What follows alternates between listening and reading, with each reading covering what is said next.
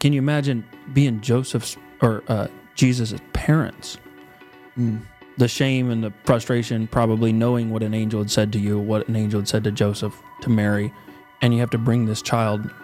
She goes into labor, Yeah. and you, there's no room. Yeah. Imagine the frustration, the trial of that night. I mean, we'd always talk about Jesus being born, but the trial that his parents were in that Yeah. night, Yeah. not finding a place and she's going into labor. I mean, Yeah.